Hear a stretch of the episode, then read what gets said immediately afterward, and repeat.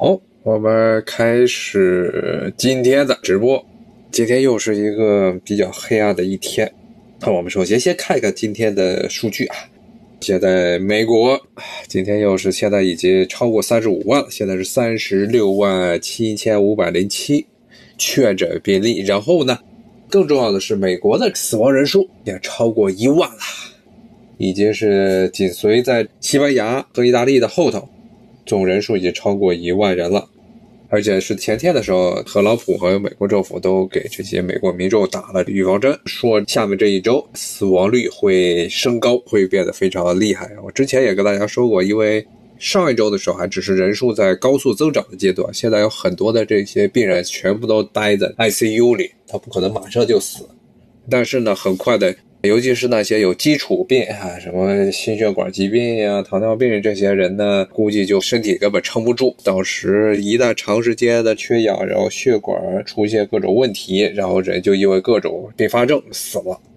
所以现在的情况还是非常非常不好，而且现在目前还没有看见任何的转机。啊，纽约倒是好像今天的确诊人数增长率没那么高了。我看这边新闻还在说呢，说纽约有没有到一个所谓的高原期，就是说开始逐渐的稳定增长，现在很难说。不过现在纽约确实是美国的半壁江山，从防疫角度来说，整个纽约州十万多人确诊，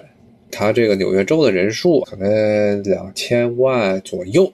就比湖北武汉市多那么一倍，但是呢，现在已经全纽约州的呃人数肯定是比湖北还是要少，但是它全纽约州它的确诊人数已经是十几万了，而湖北我们现在是五六万吧，现在这么一个情况啊。那么今天呢，除了这个美国死亡人数破。一万人之外呢，当然最重要的这么一个大新闻，就是英国的首相鲍里斯·约翰逊 （Boris） 同志呢，他去 ICU 了。这回是真的是不是说是简简单单的患一个新冠肺炎了，他是已经恶化到要进 ICU，而且好像目前我看这个记者追问英国政府说他有没有上呼吸机，英国政府没有正面回答。鲍里斯也把他的首相的很多的权利啊，现在都让渡给了他的这首席大臣兼外交大臣。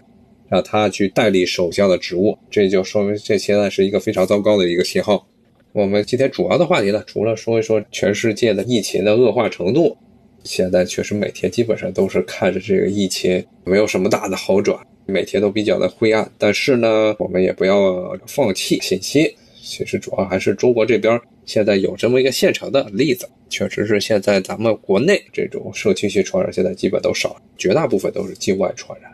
那么，其实如果全世界的国家都能够真正的认真做到隔离治疗，其实还是有很大希望。但是现在关键时候大家不愿意，特别是你看鲍里斯，他这个得了病还是在家里隔离，也没有去一些地方专业隔离。而且你想想，在家隔离，很大的程度上，家里人都会染病。你看他不是老婆啊，他的这个算是他女友吧，还怀着孕，也是得了新冠肺炎了。现在还不知道后面会什么样，因为这个太吓人了。孕妇也得新冠肺炎，他这种就不知道是谁传染了谁了，是不是他的这个女朋友传染给他，还是他传染给他女朋友？反正俩人都一起得了。像如果是在居家隔离，很容易造成一个人得，那么全家人全得。我看今天好像国内这采访钟南山还在说，说这新冠肺炎和非典它的一个最大的不同点，其实之前在我们的直播中也跟大家说了，就这次的传染确实比非典要猛得多啊。钟南山说，现在他们数据是 R 零是三点五啊，就是差不多一个人能传三个半。非典的时候撑死了两个人，它的传染效率是非常不一样的啊，至少是一点五倍的差距。所以呢，在家里，尤其是在家很多的地方，比如说像厨房，比如说像厕所这种空间比较小的地方，一旦有两个人进去，有一个人得了，那另外一个人很容易就一起得病，所以这是不应该做居家隔离。那么今天呢，除了讲了这个之外，再跟大家讲讲另外一个事情，就讲这些统计的事情。尤其美国这边媒体啊，他们基本上援引每天的数据，呃，每天美国确诊人数，甚至全球确诊人数都不援引 CDC，因为 CDC 现在数据严重严重的滞后，而且周末还不更新，而且数据非常的混乱啊。现在都用的是约翰霍普金斯大学，因为约翰霍普金斯大学它一方面呢，本来它的医学院确实是全美最出名的医学院啊。当然，这跟他在巴尔的摩没有什么关系。他是在巴尔的摩以及变烂之前，他是一个非常重要的啊，美国东北部一个综合性大学，特别是他的医学院非常有名儿。当然了，应该是按照常理来说，他的外科应该是在美国也是比较不错的。原因是因为他的医学院在巴尔的摩市中心，他们的医院也是在巴尔的摩市中心。大家可能不知道巴尔的摩是一个什么样的城市，但是可能如果关心国际新闻的话，可能知道有所耳闻。巴尔的摩基本上是美国重要的大城市中混得最差的一个，就是美国建国从独立以来，英国独立以来就有的那些大城市啊，波士顿啊、费城啊、纽约呀，然后巴尔的摩，这些都是当时赫赫有名的大城市。包括巴尔的摩也是美国国歌诞生地啊，当时英国人。在这个一八一二年战争的时候，想去夺取这巴尔的摩，它是一个重要的海港，在海港的一个边上的一个要塞的时候呢，英国人没把那个要塞给夺下来。当时美国的一个诗人，他就看见了那个军事要塞上挂着的新条旗，就做了一个诗。后来是掺杂了用了一个英国民间的这么一首祝酒歌的这个旋律拼在一起，就变成了美国的国歌。所以巴尔的摩在美国历史上是一个非常重要的这么一个大城，当然现在也是混得最差的一个城市之一。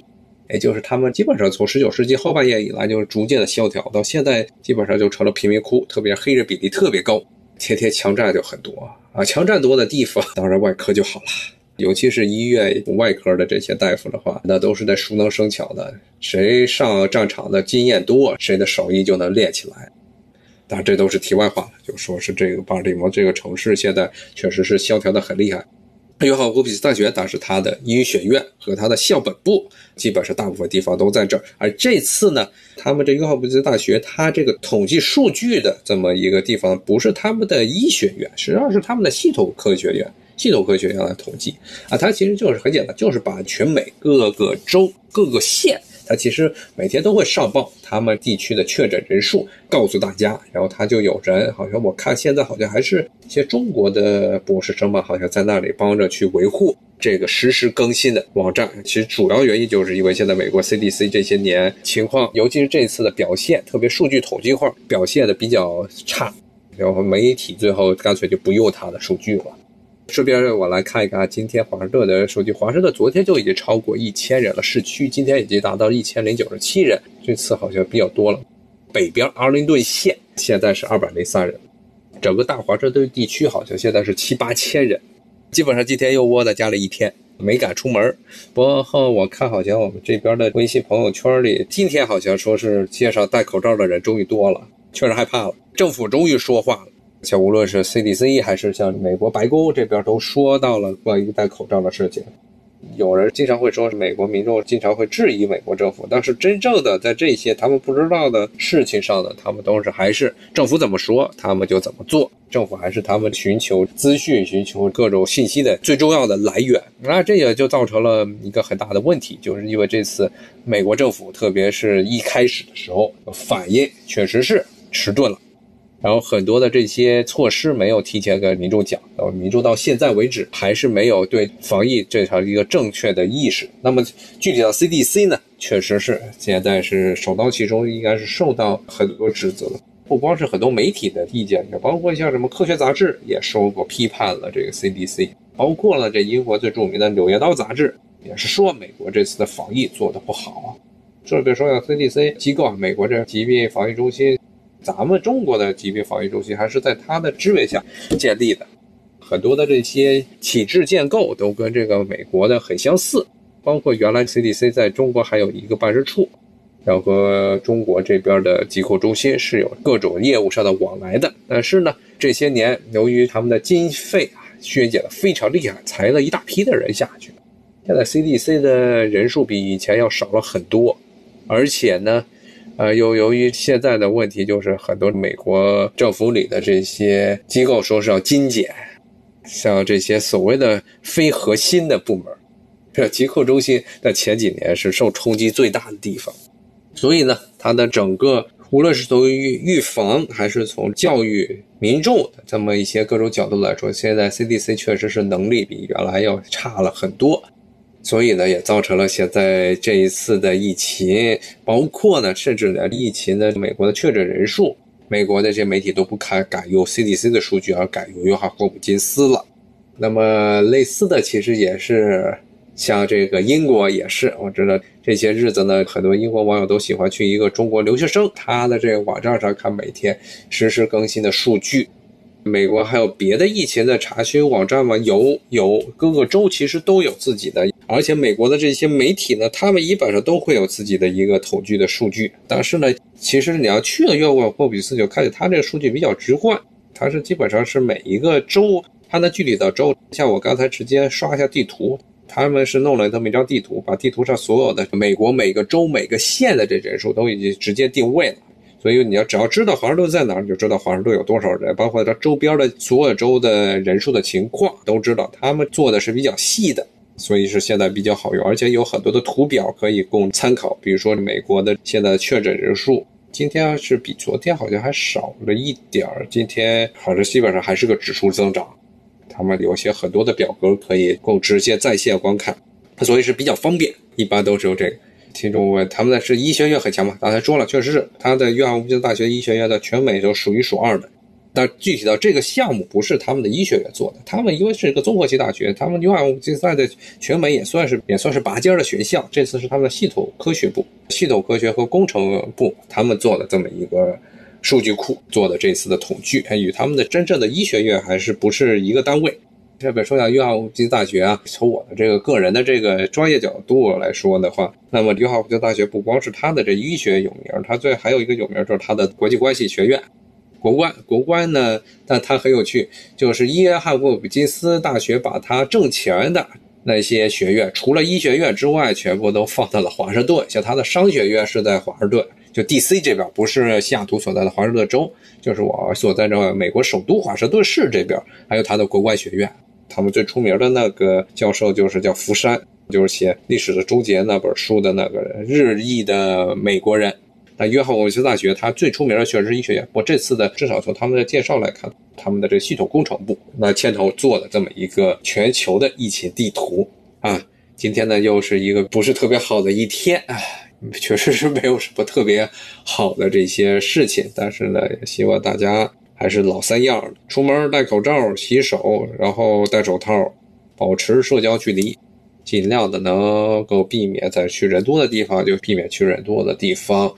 不要随便的聚集，不要因为天气热了啊，大家就觉得好像没事了。确实，现在的问题是冠状病毒专治各种不服，你不服他，他就来找你麻烦。好，今天呢我们就讲到这里，咱们明天同一时间继续讲美国以及全世界的新冠肺炎疫情。好，谢谢大家的收听，咱们明儿再见。